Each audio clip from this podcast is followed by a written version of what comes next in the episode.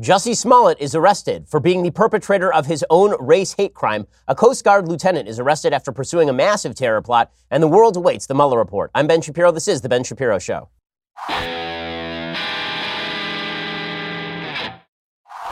Oh man, there is so much to get to today. We have all the updates on the Jussie Smollett case. We have a fantastic update on the So Fresh, So Face, AOC.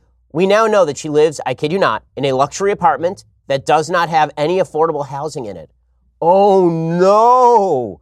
Why is this any shock? It shouldn't be a shock because Congress is going to Congress. Uh, these folks, they're not great. Okay?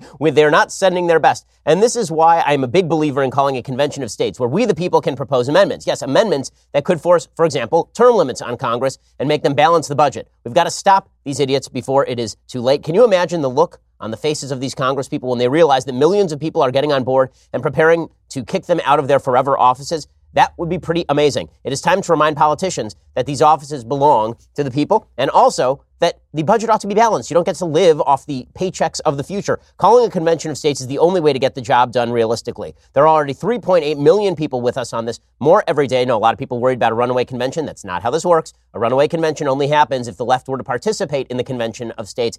That is not something that is likely to occur, considering that it is pretty much all people on the right who are interested in shoring up the Constitution against the excesses of the left. Join me and my friend Mark Meckler. Go to conventionofstates.com slash Ben to sign the petition today. That is conventionofstates.com slash Ben. Go check it out right now. Conventionofstates.com slash Ben and sign the petition. Let's get moving on this thing. Alrighty. So the breaking news this morning, Jussie Smollett, the actor from Empire, the guy who told one of the most ridiculous stories in the history of racial hoaxes, he has now been arrested. Sad trombone for Jussie Smollett. So, Jussie Smollett, you'll recall, told his original tale, and people jumped on it. It was a modern day lynching, according to both Kamala Harris and Cory Booker. It was something that America had to apologize for, according to a bevy of Democrats, including Speaker of the House Nancy Pelosi. And then every Democrat sort of just disappeared as soon as it turned out that Jussie Smollett was hoaxing the entire time. They threw a smoke bomb and the, on the floor like Gob Bluth and then just ran away and said, It's an illusion, Michael. It was pretty amazing. So, Jussie Smollett has now been arrested. And the latest is that Jussie Smollett is really bad at this. So, Jussie Smollett, apparently a mediocre actor, mediocre to good actor from, from what we've heard. It turns out he's a better actor than a writer. So, he is not going to get his Writer Guild card anytime soon.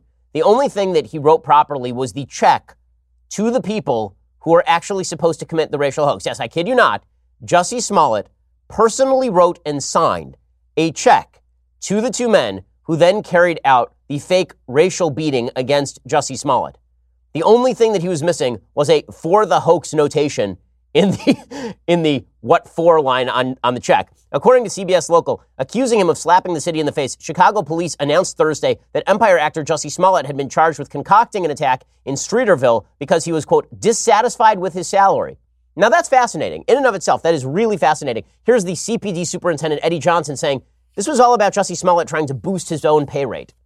Smollett attempted to gain attention by sending a false letter that relied on racial, homophobic, and political language. When that didn't work, Smollett paid $3,500 to stage this attack and drag Chicago's reputation through the mud in the process. And why? This stunt was orchestrated by Smollett because he was dissatisfied with his salary. So he concocted a story about being attacked. Notice the implicit, the implicit truth of Smollett's rationale for the attack. If it turned out that he got away with it, if he was seen as a victim of a terrible, terrible hate crime hoax, that wasn't a hoax, if he'd been seen as a victim of a hate crime, if he had been able to get away with claiming that two white men found him on a Chicago street, shouted racial and, eth- and, and ethnic and, and stereotypically sexual orientation slurs at him, and then beat him, roped him around the neck, threw bleach on him while shouting, This is MAGA country, Smollett's assumption was it would have raised his salary in Hollywood. You know why he was making that assumption? Because it's true. It's the only part of anything that Smollett did that is true. It is absolutely true that if Jussie Smollett had been seen as the victim of a terrible, terrible hate crime on the mean streets of Chicago at 2 a.m. in a polar vortex in which he still held onto his Subway sandwich, it is true that his salary would have been increased. He would have gotten movie roles because this is the way our society works. If you are seen to be a victim, then you will earn more money. This is why all those folks out there who say believe all women or believe all victims or believe all race crime victims, you can't believe all anyone because there is, in fact, incentive to lie in today's day and age. People keep saying, well, why would such and such lie? Oh, I don't know. How about for the increased salary? How about for the fact that nobody had heard of Jussie Smollett unless you were a watcher of Empire until like two weeks ago? How about the fact that Jussie Smollett appeared on Good Morning America with Robin Roberts, where she presented him with fawning treatment over a fake race crime. There is absolutely incentive in the United States to fake this sort of stuff, which means that you need evidence before you jump on the it certainly happened bandwagon, which is what the entire media did. And as I say, the best part of this is that Smollett actually personally signed the $3,500 check. Also, this just demonstrates what President Trump has said before, which is that obviously the immigrant the immigrant community is undercutting the labor base in the United States. I mean, obviously, he hired two Nigerian immigrants to perform this hate crime hoax at $3,500. I mean, imagine if he'd had to hire domestic labor. And imagine if he'd actually gone all the way and he had actually hired, you know, white actors to, to carry this out. Obviously, you know, this, this just shows that Jussie Smollett was actually complicit in the racist capitalist hierarchy of the United States using his friends and paying them less than market wage in order to perform this race crime hoax. anyway, the, the Chicago Police Department superintendent, he said he, he's obviously pissed off.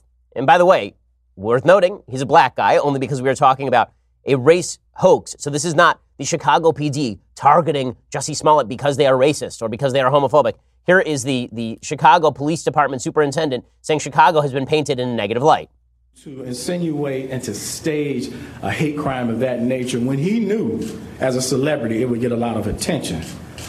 It's just despicable. You know, it, it, it, it makes you wonder what's going through someone's mind to do something like that. So, yeah, I saw a couple of parts of it and, and I was angered by it, to be quite honest. Okay, now what's apparently ticking a lot of people off inside the Chicago Police Department is that CPD is is treating him with kid gloves even still. So apparently, one of the spokespeople for the CPD, a guy named Guglielmi, he said, quote, I know this can be difficult emotionally, and we hope he doesn't do anything terrible. We want to make this as diplomatic as possible. In the end, this is only a class four felony. He will get through this, and we want to make it as easy as possible for him to do it. But again, it is about uh, accountability. Why do you want to make it as easy as possible for Jussie Smollett? Why? Why would you want to make it easy? It should be hard for him. Because not only did he stage a, a racial hoax that captivated the entire nation, not only did he do that, not only did he slander the city of Chicago, not only did he slander Trump supporters, not only did he slander white people more generally, but he also was willing to send other people to jail. I mean, this is the part of the story people are missing. If he had carried this to its very end, then Jussie Smollett would have been testifying falsely against two white people arrested by the CPD. Imagine that the Chicago PD had arrested two white people who were in the area, and Jussie Smollett had then gone and testified that those people were the ones who beat him. And they had gone to jail for presumably 20 years, right, for, for a federal hate crime. Imagine that had happened. And he would have been sitting there earning his massive salary. This guy is evil. He is evil. Unless you can point me to any evidence that he is a mentally ill human being, this is an evil, evil person. Willing to do all of this for a few pennies more on his salary. By the way, I'm sure that this guy is in the top 1%. If he is appearing on every episode of Empire, that means that he is getting royalties. It means that he's probably being paid upwards of twenty to $30,000 an episode. And yet he, here he is trying to up his salary by presumably trying to send other people to prison falsely. They should hit him with the book. I mean, really, they, they, they should put this guy behind bars for as long as he can be behind bars. I know there are a lot of people who are feeling sympathy for Jussie Smollett today. I'm seeing it in the media. It's absurd. It's absurd. The, uh, the Chicago superintendent, he said, bogus police reports cause real harm. He said, My concern is that hate crimes will now be publicly be met with a level of skepticism that previously didn't happen. Well, every crime should be met with the same level of skepticism, which is show me the evidence. And if there's no evidence of the crime, then we're going to have to wait to see whether evidence is finally made clear. Disorderly conduct is a class four felony. That is what they're, they're charging him with. Only disorderly conduct, which is shocking to me. Apparently, he could face up to 1.5 years in prison or face probation. For something like this, I am shocked that he is not being charged with more. Honestly. 1.5 years in prison for wasting presumably hundreds of thousands of dollars in CPD time, wasting hundreds of man hours for really being ready to bear false witness against people in order to send them to jail? It's absurd. It, it's, it, it really is. It's really disgusting. Now, just as disgusting as all of this is the fact that there's still members of the media who are trying to cover for Jussie Smollett. I don't understand how CNN can even pretend to be objective while they have Don Lemon on this story. Don Lemon, you'll recall, he said openly that he was texting with Jussie Smollett in the middle of the story every single day. Here is Don Lemon of CNN saying just that about a week ago. He has to deal with discrimination as a black man. Then on top of that, he has to be gay, and he's out. Yes. And then fame. Yes. And fame is not natural. And so I knew everyone would be picking apart his story. It's not for me. That's not my concern. Right, my right, concern right, right. So every day, I say, I know you think I'm annoying. I can show you a text. I know you think I'm annoying, you, but I just want to Wanna know, know that you're you doing. are. Oh, okay. That you're okay. Yeah. If you need somebody, you can talk to me because there's not a lot, Lot of, of us, us. out there. Yeah. Right. Yep. Sometimes he responds, sometimes he doesn't. He responds and says, "You are not annoying." What a hero. Don Lemon, what a hero. And that's what journalism is all about, isn't it? Reaching out to people who participate in race crime hoax, in, in, in, in hate crime hoaxes, reaching out to them personally, making sure they're okay. Instead of asking questions, you know, Don Lemon is in this business. We used to call it journalism. And in journalism, when you see an account that does not hold water for more than 30 seconds, you're supposed to be asking questions, but Don Lemon says, listen, I'm not going to ask any of those questions because he is a black gay man, and I am also a black gay man. So I know what black gay men in the United States go through, and that means I was just reaching out to make sure he was okay. I wasn't going to ask him a single question. I was going to ask him, like, so 2 a.m. on a Chicago street, MAGA country, really? Wasn't going to ask that. No, I was reaching out to him because why? It fit the narrative. Wait till you hear what Don Lemon had to say last night as Jussie Smollett was preparing for his own arrest. Wait until you hear that. We'll get to that in just one second. First, let's talk about the sheets upon which you sleep. We are never going to agree on everything, but we can all agree that we could all use more sleep. Getting a great night, great night's sleep is easier and more affordable than you think. You don't need a new expensive mattress or sleeping pills. You need to change your sheets. That's why you should check out Boll and Branch.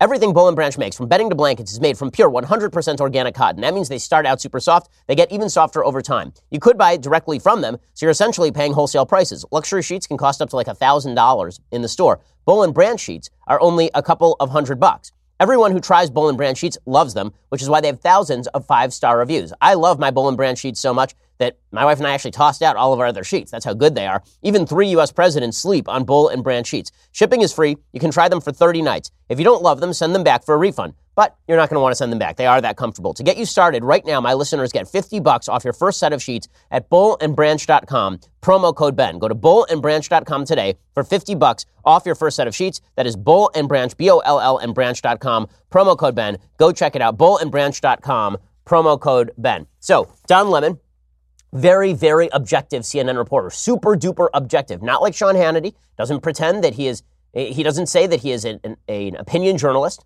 He says he is an objective reporter. And he is so good at the objective reporting that he never asked Jussie Smollett a single question because, as a black gay man, black gay men who claim that they are victims of obvious hoaxes, we shouldn't ask them questions. So last night, Don Lemon goes on TV and he's still trying to defend, he, he's still trying to defend Jussie Smollett. I mean, it really is amazing. So he says it's not Jussie's fault he lost in the court of public opinion. Seriously, this is what Don Lemon is saying on primetime CNN. It's insane. In the court of public opinion, Jussie has lost. He's lost the fight in the court of public opinion. And that's where his battle is. Whether legally, if he has to go, whatever he has to serve, if it's jail time, if he has to do probation, if he has to pay, whatever. But in the court of public opinion, It, it matters. It, it matters, and he lost that because of how, and, and not his fault. Maybe people were, I don't know what they were saying to him. How maybe because of his representatives. I, who, uh, who knows? I- I don't know But it was handled poorly. fault. Oh, that was the problem. It was handled poorly. Not that he lied to the entire nation, including the Chicago Police Department, about being beaten on a Chicago street in the middle of the night by two white men wearing MAGA caps. I mean, this is insane. Journalisming everywhere. So much journalisming. My goodness. Explosive journalisming from, from Don Lemon. That guy is a journalist. I mean, that's some serious journalism. He didn't just say that. He said the, his real concern is that conservatives are going to eat Jussie's lunch. So I guess we're no longer worried about a lynch mob. Now we are worried about a lunch mob. So here is Don Lemon on CNN worried about the lunch mob that is going to eat Jussie's lunch.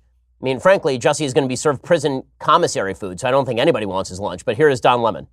This is playing out every single moment yeah. in cable news.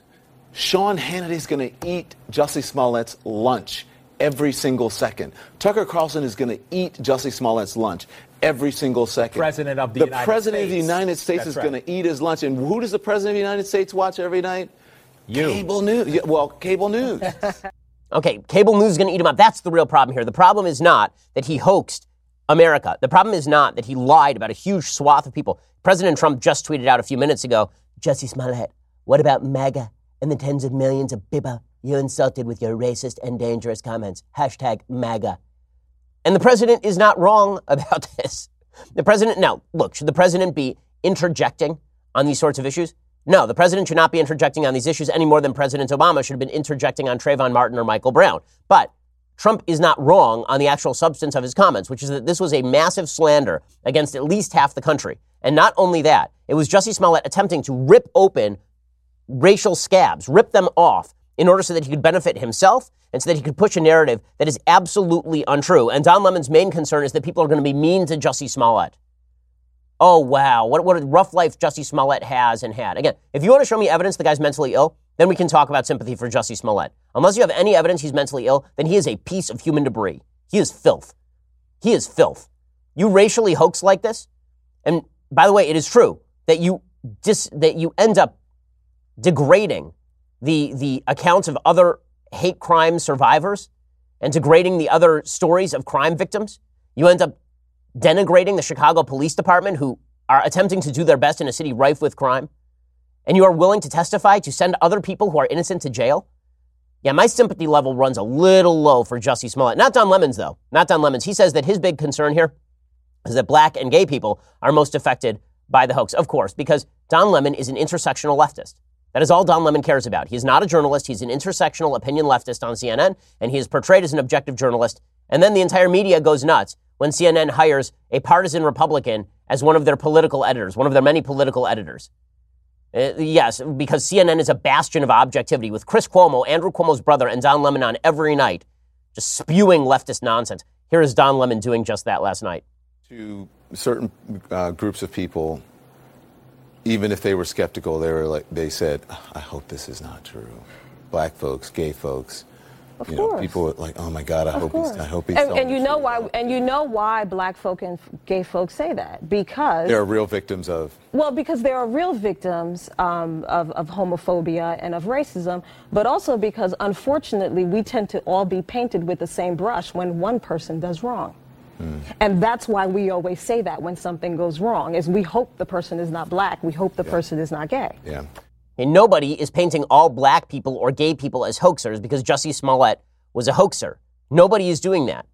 And th- this is, uh, you can see the media already attempting to draw this narrative. So what they're going to do, they're already preparing to make the exact same mistake. You can see it happening in real time because here's what's going to happen. A month from now, somebody is going to do the same hoax. Somebody's going to do a very similar hoax, maybe not as egregiously botched as this one, maybe not as stupid as this one. Maybe he's not going to hire his personal trainers from the gym for $3,500 in a personalized check to go down to the local hardware store, purchase some rope, bleach, and red hats, and then go out in Chicago at 2 a.m. and claim that they're in MAGA country. Maybe they're not going to do that. But there will be somebody else who makes a false claim. And then when people on the right say, listen, you know, evidence, that might be like a good thing, then the left will say, the only reason you're asking for evidence right now is because you're racist. It's because you look at Jussie Smollett's case and now you say that all black people or all gay people are hoaxing. And then maybe that one turns out to be a hoax. And the media say, well, you know, the real problem here, the real problem here is that now everyone's going to paint all future hate crime victims with the same brush. And then it sets it up for the next race crime hoaxer. The media are learning exactly the reverse of the lesson they ought to be learning from this. The lesson they ought to be learning from this is, hey, maybe we should have waited for evidence on the Jussie Smollett thing instead of just jumping on it with both feet and suggesting that it was inherently believable because we wanted to believe it. That's what happened here. The media jumped on this because the story was too good to check, and so they didn't check. This was a pure example of confirmation bias. And now the media are saying, well, you know what could happen? You know, the real problem with the Jussie Smollett hoax is not us, it wasn't us jumping the gun. The real problem is that in the future, people may now ask for more evidence, and that would be them applying racism. Because if they ask for more evidence, the only reason they do that is because they think that all black and gay people are just like Jussie Smollett. So next time there's a hoaxer who does the exact same thing or something similar, people will ask for evidence. Don Lemon will call them racist for asking for evidence. It will come out that it was a hoax. And then Don Lemon will say, well, next time, if you ask for evidence, You're only doing that because you're racist. I mean, it's, it's, it's so circular and so self defeating and so bad for the country. And members of the media, I'm not even sure they know they're doing this. Legitimately, I don't even know that they are that they, they believe they're doing this. They believe they are being sympathetic. What they're actually doing is setting themselves up for another fall. Because if you think the media learned a damn thing from this, you are dead wrong. The media did not learn one thing from this. No one in the media, no one is turning around and saying, hey, you know what? Jump the gun. It's because I wanted to believe that it was true, and so I completely botched this one. Instead, you're getting all of the Democratic 2020 candidates stealth deleting their own stuff. They're, they're just going back and stealth deleting their comments or leaving them up without any further comment. You're seeing Democratic candidates come out and say, you know what, guys, I need to wait for more information. Okay, so you didn't need to wait for more information when it was a sketchy account that was being reported by third hand sources, but you do need to wait for more information after there is a formal legal arrest of Jussie Smollett. That's when you need to wait for more information.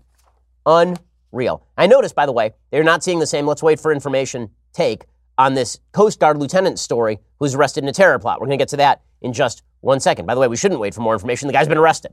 We're going to get to that in just one second. First, let's talk about losing your hair. Losing your hair sucks. You don't realize how much you care about it until you start losing it. I know because male pattern baldness runs in my family, and so I have a high value on my hair. That's why you should be using Keeps, the easiest and most affordable way to keep the hair that you have. These FDA approved products used to cost so much, but now, thanks to Keeps, they're finally inexpensive and easy to get. For five minutes now and just a buck a day, you're never going to have to worry about hair loss again. Getting started with Keeps is really easy. Sign up takes less than five minutes. You just answer a few questions and you snap some photos of your hair. A licensed physician will then review your information online and recommend the right treatment for you. It is then shipped right to your door every three months. Keeps offers generic versions of the only two FDA approved hair loss products out there.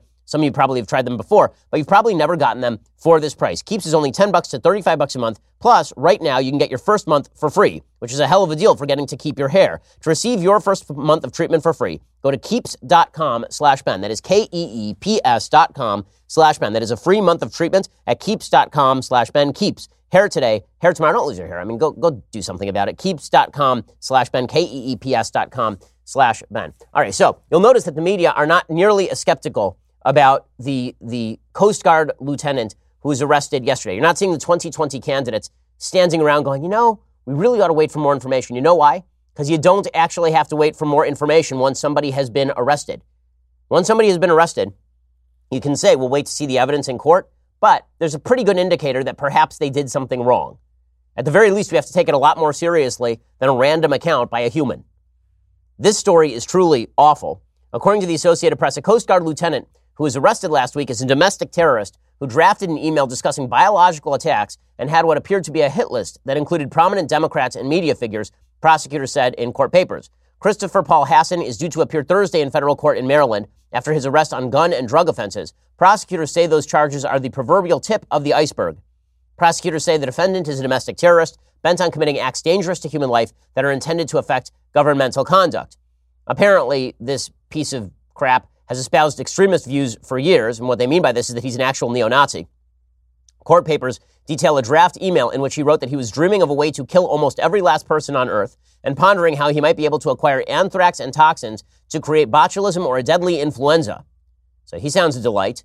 Also, he sounds, he, he, is a full on neo Nazi. He sent himself a draft letter in September 2017 that he had written to a neo Nazi leader, identifying himself as a white nationalist for over 30 years and advocating for focused violence in order to establish a white homeland. Apparently, he read portions of a manifesto by the Norwegian mass murderer Anders Breivik, who is serving a 21 year sentence for killing 77 people in a 2011 rampage. By the way, it just shows that Norway is a crazy place. A 21 year sentence for killing 77 people is insane. Also, this, this garbage human expressed admiration for Russia. He said, looking to Russia with hopeful eyes or any land that despises the West's liberalism. So he sounds like a delight. He searched the internet for the most liberal senators, senators, as well as searching, do senators have Secret Service protection? Are Supreme Court justices protected? His list was all Democrats and media members. The only quasi Republican media member on the list is Joe Scarborough of MSNBC. Other prominent Democrats were Nancy Pelosi, Chuck Schumer, Kirsten Gillibrand, Warren, Booker, Harris. Basically, every prominent Democrat in the country he wanted to kill. Apparently, he was a chronic user of an opioid painkiller, and uh, he was passing his drug test with the Coast Guard by using fake urine. So, well done, government, screening its own employees. Once again, showing how competent everyone is. But beyond that, but beyond that, it is worthy of note that there are insane people out there and evil people. Forget insane, because there's no evidence the guy's actually mentally ill. As I say with Jesse Smollett, put this guy away, throw away the key. I will note that the media coverage of this Coast Guard lieutenant has been relatively muted so far. The minute there's an email expressing support for President Trump, watch it blow up. That, that's exactly how this is going to work. Meanwhile, the other big news of the day is that CNN is reporting that the Mueller report is coming, maybe as early as next week. According to CNN, Attorney General Bill Barr is preparing to announce as early as next week the completion of Special Counsel Robert Mueller's Russia investigation, with plans for Barr to submit to Congress soon after a summary of Mueller's confidential report, according to people familiar with the plans. Now, we've been hearing this for months, but it has been widely expected for a while that February was going to be when this thing dropped. The preparations are the clearest indication yet that Mueller is nearly done with his almost two year investigation. The precise timing of the announcement is indeed subject to change, says CNN. The scope and contours of what Barr will send to Congress remain unclear. Also unclear is how long it will take justice officials to prepare what will be submitted to lawmakers. It is unclear at this time how much of this will actually be publicly released. Under the special counsel regulations, Mueller has to submit a confidential report to the AG at the conclusion of his work. The rules do not require it to be shared with Congress or, by extension, the public. As Barr has made clear, the Justice Department generally guards against publicizing derogatory information about uncharged individuals. So, herein lies the legal challenge. The American public deserve to see as much of this as possible because there are too many rumors floating out there about various members of the Trump administration having colluded with Russia and all the rest of this. And that means that putting the report out there as publicly as possible would be good. But the DOJ also has an obligation not to smear people without any intent to charge criminally or without the basis for a criminal charge. President Trump, for his part, he says the release of the report is up to his attorney general, which is, of course, the correct answer. Here's the president saying that. Mr. President, should the Mueller report be released while you're abroad next week? That'll be totally up to the new attorney general. He's a tremendous man, a tremendous uh, person who really respects this country and respects the Justice Department. So that'll be totally up to him. Now you can see the shifting goalposts taking place on the left. Former Director of National Intelligence James Clapper, who's been an ardent advocate of the Russia collusion quasi scandal, he said on Wednesday that he doesn't even know there's going to be a lot there in the report. That when this is all said and done, the Mueller report may be a giant disappointment. Is the Robert Mueller investigation enough to ta- if if that's if that's the possible scenario that you're looking at, and you think that what Andrew McCabe said is a possible scenario, is the Robert Mueller investigation and what's happening in Congress enough? I think the, the, the hope uh, is that the Mueller investigation will clear the air on this issue once and for all. I'm really not sure it will, and, and the investigation, when completed, could turn out to be quite anticlimactic and not draw a conclusion about that. Man, would that give Democrats a sad? I mean, talk about taking the wind out of their sails. If after two years of this and people selling probably thousands of dollars in Robert Mueller gear, you know, keep calm and Robert Mueller and all the rest of this, if it turns out that the report is basically a big nothing, if the report turns out to be basically a rehash of what we already know with no criminal filings attached, or if it's not made public in the end, that's going to be a big disappointment for a lot of the folks in the Democratic Party. Now, that doesn't mean that all of the problems surrounding President Trump go away once the Mueller report is released. Next week, Michael Cohen is set to testify before the House. According to the New York Times, Michael Cohen, the president's former personal fixer, has agreed to testify in public next Wednesday before Congress about his work. Lawmakers said they would limit the scope of their questioning in deference to the special counsel, so they're only going to ask him about his go between status for paying off, for example, Stormy Daniels, but they're not going to ask him about Trump Russia collusion matters. The reason is they don't want to step on Robert Mueller's toes, and they also don't want to bias people about what exactly was going on in that investigation. Mueller has asked that a lot of that material remain confidential. The committee's chairman indicated that after consultation with the DOJ and the House Intelligence Committee, Cohen would not be allowed to discuss matters related to Russia, including a proposed Trump Tower project in Moscow under scrutiny by the special counsel, Robert Mueller. Now, that is really the big issue here. It really is. I mean, I think that the, the greatest danger for President Trump in terms of a criminal indictment comes not from the Russia stuff, but from the New York district attorneys who are going after him over supposed campaign finance violations or the state of New York going after the, the Trump Foundation, for example. That's where most of his legal danger lies. But that is not where most of his public relations danger lies. If he ends up being prosecuted, for example, over campaign finance violations. It's unclear, first of all, that he can be prosecuted while in office. Uh, probably unlikely by DOJ regulations. But if people are talking about campaign finance violations, I think President Trump survives that pretty easily. if they're talking about Trump Foundation stuff, I don't think anybody really cares. I mean, for, for better or worse, I think for worse, I think people don't care about this stuff anymore. If it's Russian collusion stuff and they actually have proof, then this is a big issue. I mean, what, what you can't do is build up to one ending of the movie and then switch over into, into an entirely different genre. If you build up to the end of an action movie and suddenly it breaks into music and into musical, people are just confused. So if you've built up for three years that Trump and Russia were in cahoots and that Trump is a tool of Vladimir Putin, and then the ending of the movie is he paid money to a, to a porn star, nobody is going to buy that switch. It just doesn't work that way. Okay, in just a second, I want to talk about why socialism seems to be making gains in the United States and why Democrats are not being forced to answer for the crimes of Venezuela, for example, at least Democratic Socialists. We'll get to all that in just a second. But first, you need to go subscribe for $9.99 a month. You can get a subscription to dailywire.com. It comes with so many goodies. The $99 a year subscription is even better because it's cheaper than $9.99 a month. I promise you, do the math. You can do it yourself. It is cheaper. Also, not only is it cheaper, you get the very best in beverage vessels, the leftist tears, hot or cold tum- tumbler. Look how magnificent it is. Also, what are the other benefits you get? Why, let me tell you. Two additional hours of this show every single day with great guests. Our guest today, Rafer Weigel from Fox 32, is the reporter who's been all over the Smollett story, and Representative Jim Jordan from Ohio, who will stop by to tell us about the Mueller report and Michael Cohen and all the rest. Also, this Monday, February 25th, Daily Wire Backstage. That's happening. We'll be talking about everyone's favorite award show. Daily Wire God King Jeremy Boring, me, Andrew Klavan, the execrable Michael Knowles, and Alicia Krause will all be here talking culture, Hollywood, and of course taking your questions. We will even be wearing Oscar appropriate attire. As always, only Daily Wire subscribers get to ask those questions, so make sure to subscribe today. Also, do not forget, if you're not a Daily Wire subscriber, you are really missing out because our next Sunday special guest is the fantastic Larry Elder.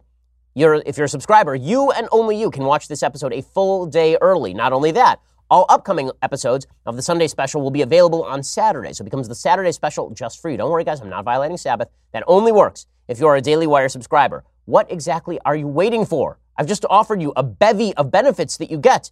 How hard do I have to sell this thing? My goodness, people. Go check it out over at dailywire.com. Please subscribe over at YouTube and iTunes as well. Leave us a, ra- a review.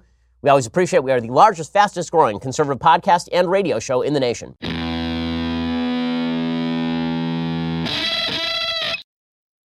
So, one of the beautiful things about being a democratic socialist is that you don't actually have to live up to your own ideals. According to Alana Goodman over at the Washington Examiner, Representative Alexandra Ocasio Cortez, Democrat of New York, fresh face of the Democratic Party, so much freshness, so much insane faceness.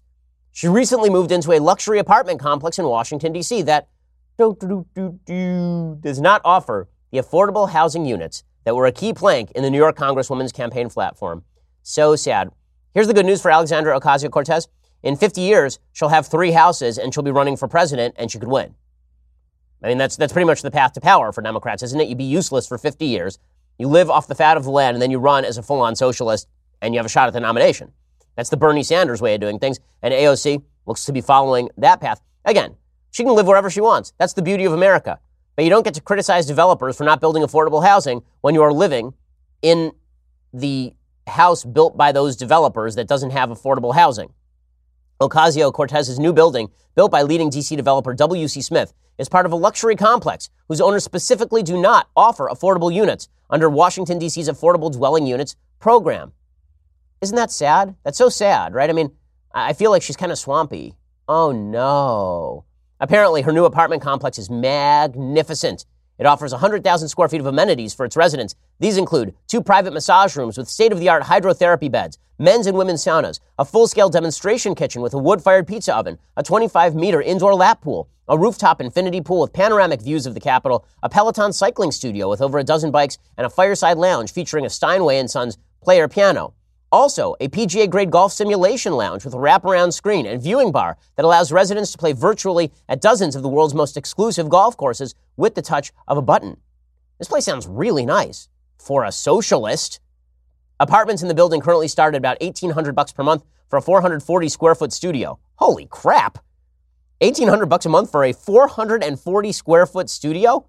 What in the living That's like a bedroom. 440 square foot studio for $1,800 a month? Is it made of gold? Is it like, is it a Trump apartment? It ranges up to $5,200 for a three bedroom. Get a mortgage Be smart with your money, people. Wow, the average rent in Washington D.C. is 1300 bucks for a one-bedroom apartment and 1550 bucks for a two-bedroom. So, she's she's living the high life is Alexandra Ocasio-Cortez. She's an American success story from bartender to swanky luxury apartment renting congresswoman in the blink of an eye, and all because we need socialism. We need socialism. And this is the beautiful thing about being a socialist. You never have to live up to your own standards. Speaking of which, Bernard McSanders, the leading Democratic contender in the race right now, Bernie Sanders, he was asked specifically about the situation in Venezuela, where it turns out 1,800 square foot luxury apartments with Peloton cycling classes and wood fired pizza ovens are not available in Venezuela. They have wood fired dog spits. That's the thing that's happening in Venezuela. Bernie Sanders, who lives off the fat of the American land while promoting democratic socialism for everyone else, he was asked specifically about whether Nicolas Maduro, the socialist evil dictator of Venezuela, should go, and here was his answer. Do you consider Juan Guaido the legitimate president of Venezuela? I think there are serious questions about the recent election. Uh, there are many people who feel it was a fraudulent election.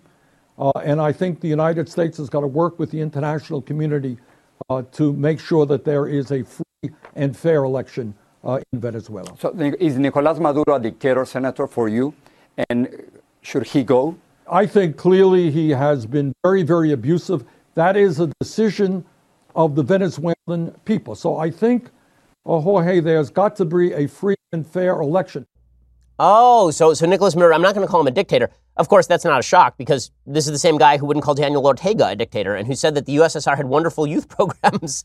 so, socialism, awesome for everyone except the people who have vacation houses in Vermont or luxury apartments in Washington, D.C. Well, in just a second, I'm going to get to what I think the real appeal of socialism is because it's really kind of fascinating. So, there's an article by Jedediah Britton Purdy over at the New Republic and it's called The Spiritual Case for Socialism. And this is the part where I think people actually miss the appeal of socialism. So, right now, we live in a world where the appeal of socialism is income. We've got to fight income inequality. There are too many poor people and too many rich people, and we need to take the rich people and cut off their legs and feed them to the poor people. That is the only way to achieve true equality in the United States and around the world. That's, that's sort of the pitch for socialism. And honestly, not a great pitch because the fact is that all human prosperity over the last 200 years, all, not some, all human prosperity has been driven by free markets and voluntarism. All of it.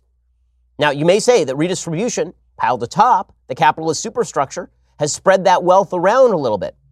That argument can be made. I'm not sure that it is the best argument because the fact is that prosperity still exists in nations that don't have these vast social welfare networks because they existed in the United States before there were vast social welfare networks. The United States was the fastest growing, most powerful economy on planet Earth before the vast growth of the welfare state under FDR.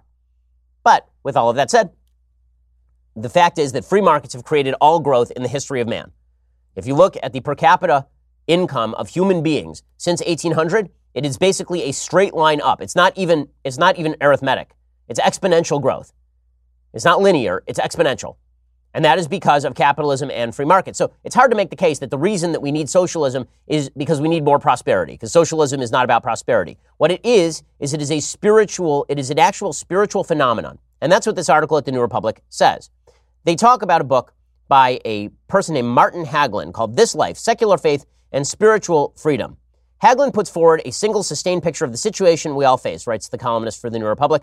To free ourselves spiritually, he proposes that we adopt what he calls secular faith, a commitment to our finite lives and fragile loves as the sole site of what matters, the setting for all the stakes of existence. Achieving material freedom is a more logistically complex project. The only social order compatible with spiritual freedom, says Hägglund, is democratic socialism. Only when return on investment ceases to be a measure of value can the polity decide for itself what counts as valuable, what kind of activity should be rewarded and cultivated. In other words, the idea here is that there's an actual religious faith that is Marxism. That religious faith suggests there is no afterlife, there is no higher spiritual meaning, there is only your material existence on this plane. And so we ought to maximize your material existence on this plane with a minimum of work that you don't want to do. So here is, here's the basic idea. Basically, this life, this book, attempts to deepen the philosophical dimension and to anchor its commitments in a larger inquiry. What kind of political and economic order can do justice to our mortality, to the fact that, all, that our lives are all we have? The book suggests that we should discard the religious impulse, and we should, dis- we should separate the desire for meaning and community from doctrine and metaphysics. So he rips on Christianity, he rips on faith. He says that this faith is bad. What we really need is a brief lifetime of perilous caring. So this is the socialist appeal. The socialist appeal is the idea that we can make transformative decisions that free us from the necessity of doing things other people want. Socialism, in and of itself, is actually a deeply narcissistic philosophy. Capitalism is about the idea that I can do what I feel is of value, but if my idea of value does not match your idea of value, I'm not going to earn very much money for it. Socialism is about the idea that I should be able to do whatever I want and you should pay me for it. And the society should pay me for it, broadly speaking. And that is what is likely to create spiritual freedom. It's this philosophy that led Nancy Pelosi to suggest a while back that what we needed to do was get rid of private healthcare insurance because it created what she called job lock, that it locked you into a job you might not want to do. And she said, maybe you want to be an artist and you don't want to be an accountant. And the only reason you're an accountant is because you get your medical insurance from being an accountant. Well, if we provided you health care, then you could go back to your room in San Francisco, your studio apartment in San Francisco, and be a sculptor. This is what socialism is attempting to promise you. Uh, socialism is attempting to promise you that we can rejigger the economic system so that your subjective perception of value is no longer nece- it's no longer necessary for that subjective version of value to match up with anybody else's version of what value represents. Hägglund says our economy keeps its participants locked in the realm of necessity for much of their lives, draining away their time in unfree activity. By unfree, he means things you don't want to do. Now, we in the real world like to think of things we want to do, do not want to do, as responsibilities. And if you want to be happy in your job, what you have to do is actually match up three things things that you want to do, things that other people will pay you to do, and things that you find meaningful. If you can find those three things, you will be happy in your job. But one of those components is doing something that someone else finds valuable. This is why I have described capitalism as forced altruism, and I've described socialism as essentially narcissism. Hägglund basically makes this clear. He says, in the realm of necessity, there's very little opportunity to spend our lives on the things we care for, to devote ourselves to what we think most worthwhile. Economic life may be, a, may be a tapestry of choices, but as long as it directs its participants toward goals they do not believe truly worthwhile, a life of such choice is a grotesque of freedom. So, this is so so Marxism in the spiritual case focuses on two things. One, there's no afterlife and no spiritual meaning apart from your economic life. And two, if your economic life is all you have, then economic freedom is you exercising the freedom to do whatever you want without consequences. That is the spiritual draw of Marxism. And this is why Marxism must be directed against Judeo Christian values. Because Judeo Christian values say, listen, maybe you're not happy in your job. Maybe your job isn't what provides you total meaning every day. You know what should provide you total meaning? What should provide you total meaning is obeying the morality of a God that matters and making life better for those around you and taking responsibility for your family and broadening your and deepening your, your associations with your religious community. Serving God properly is the purpose of religious life. This is why non religious society tends to fall into socialism, because if everything that matters is in the here and the now and the materialistic, then if this is all we get, if all we care, not, not even afterlife wise, if all that matters is our economic performance, if that's what we see happiness as, then what we really should be doing is focusing every day on doing what it is that we want, even if it means making mud pies. And then we should force other people to pay us for that. And if we can abstract the obligations of other people to pay us for work they don't want to society at large, if we don't have to look at our neighbor and say, pay me five bucks for making this crappy sculpture, if instead we can say, society makes it possible for all this to happen, if we can magically think like that, if we can think away the problem of going broke on other people's money, then socialism sounds pretty good. This is the draw of socialism. The draw of socialism is a materialistic philosophy that suggests that true freedom lies in not being held to account for the decisions that you make and not having to match up your own subjective perceptions of value with somebody else's ideas of value. And you know what that ends in? It ends in force. Because in the end, if you cannot be paid for the stupid things that you are doing by somebody else, you're going to have to force that person to do something that they don't want to do. Every socialist system inevitably ends in a certain level of force. The more socialism, the more force. And that is why Venezuelans are eating dogs and fleeing the country, because somebody has to be forced to pay for this bleep show. Okay, in just a second, we'll get some things I like and some things that I hate. So, things that I like. I love this so much. I love it so, so, so much. Eric Swalwell. This guy is one of the people running for president, and he tweeted out yesterday, and it is just quite wonderful. He tweeted out a picture of himself in the snow in New York City, and he tweeted, It's snowing in New York. I need coffee. The closest cafe is inside Trump Tower. This is me walking to an alternative. And the hero music rises. Dun, dun, dun, Just incredible. Eric Swalwell. What, what? You know, they say that heroism is dead. 70 years ago, young men stormed the beaches of Normandy at risk of their own lives. Many of them died in the attempt to free the world of Nazism and fascism. Today, Eric Swalwell walks half a block to a different coffee shop so that he doesn't have to participate in doing business with an independent contractor working inside Trump Tower who pays rent to Donald Trump. Heroism is not dead, my friends. Not all heroes wear capes. And Eric Swalwell is just another indicator that hit you today, you can be the hero. We all have the hero living inside of us.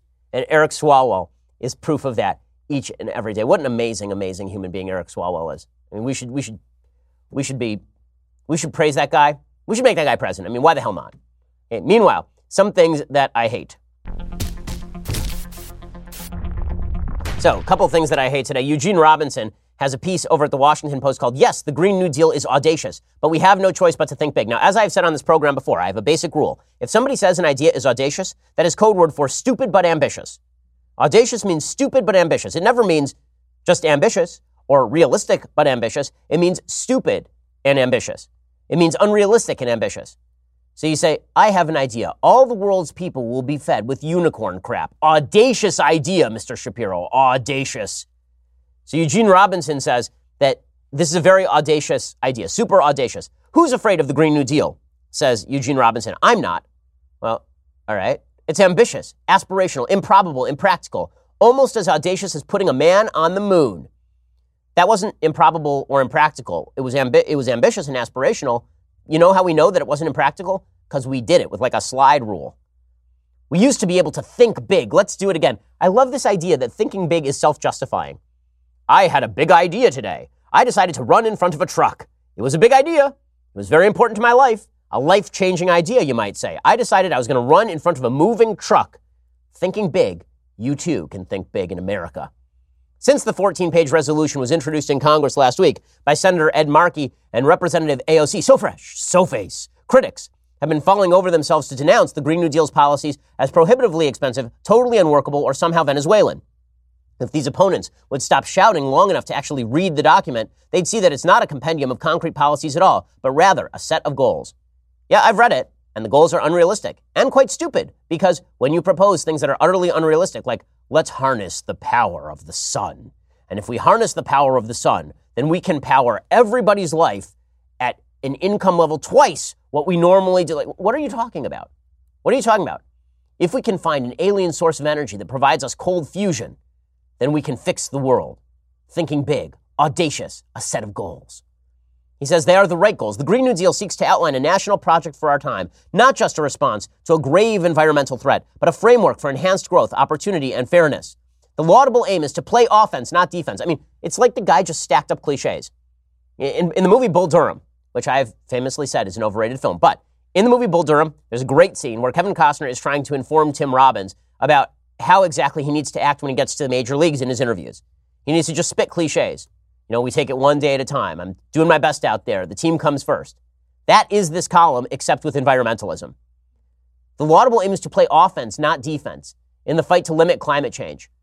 Well, aren't you inevitably playing defense when you are fighting against an encroaching, looming disaster? He says, We are going to have to wage that battle one way or another. Why not do it on our terms before Miami slips underwater and the yet unburned parts of California go up in flames? I love this idea that Miami is going to be underwater like in the next two years. Does it occur to people that over time human beings are massively capable of adaptation? That if you give somebody 100 years and you tell them, by the way, your house is going to be underwater in 100 years, what are you going to do about it? That maybe they might start making gradual plans to move away from the house that will be underwater in 100 years? The best historical analogy, I love this one. The best historical analogy is not the New Deal, but World War II. Don't stop Bluto. He's already rolling, guys. When mobilization of the nation's vast productive capacity not only defeated Germany and Japan, but also generated unprecedented domestic economic growth, hugely expanding the middle class.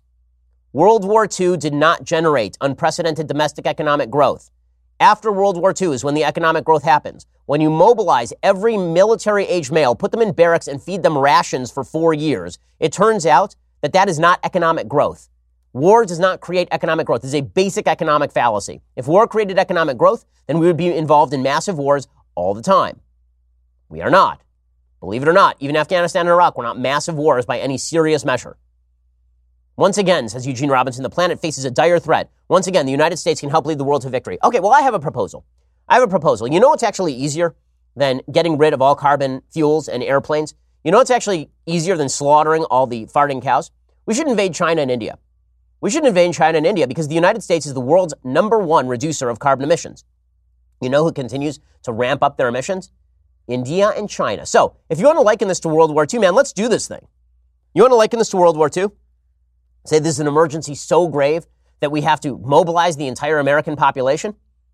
Guess what? We could bring our carbon emissions down to zero, down to zero. And you know what that would do to the global climate, according to the IPCC?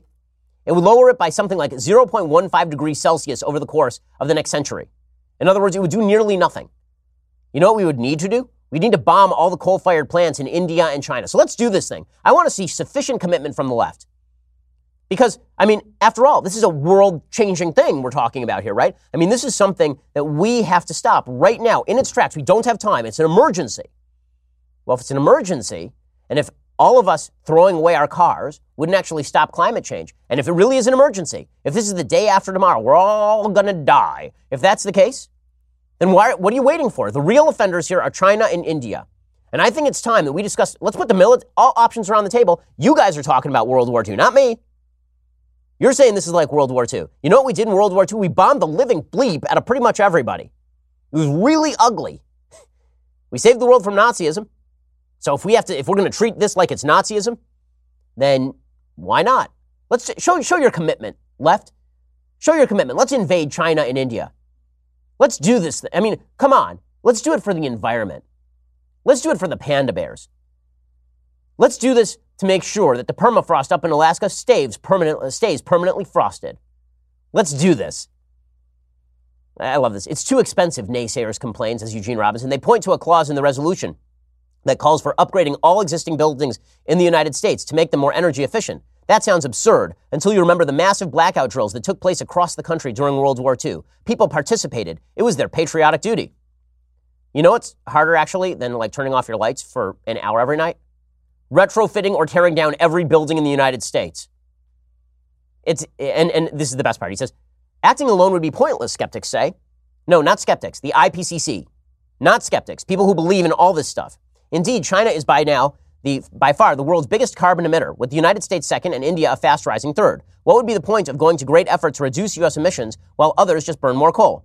Think about it, though. We are, after all, whenever people say think about it, always a good indicator that what comes next is really dumb. Right? It's, you know, you say that you should not actually eat that ceramic jar. You say you shouldn't eat it, but think about it. Think about my proposal. Just, just take a second. I want you to think. Think about it. We are, after all, the second biggest emitter, which means that any substantial reduction would indeed have measurable impact. It is measurable. I just told you what the measurement is 0.185 degrees Celsius over the next century. Now you give me your stat because mine came from the IPCC, you don't. Also, officials in China and India, unlike those in the Trump administration, understand and accept the conclusions of climate scientists. What? Okay, if you say that you understand and accept the conclusions of climate scientists, and then you're like, you know what else I'm going to do? I'm just going to burn this coal right here, like right over here, like right next to me. I've got a pile of coal. I just set it on fire, man. But I accept the conclusions of climate scientists. That makes me better than you. You don't accept all the conclusions of the clients, climate scientists, but you're not admitting. You know what makes me better than you? I accept those conclusions. Now watch, I'm going to light this pile of coal on fire.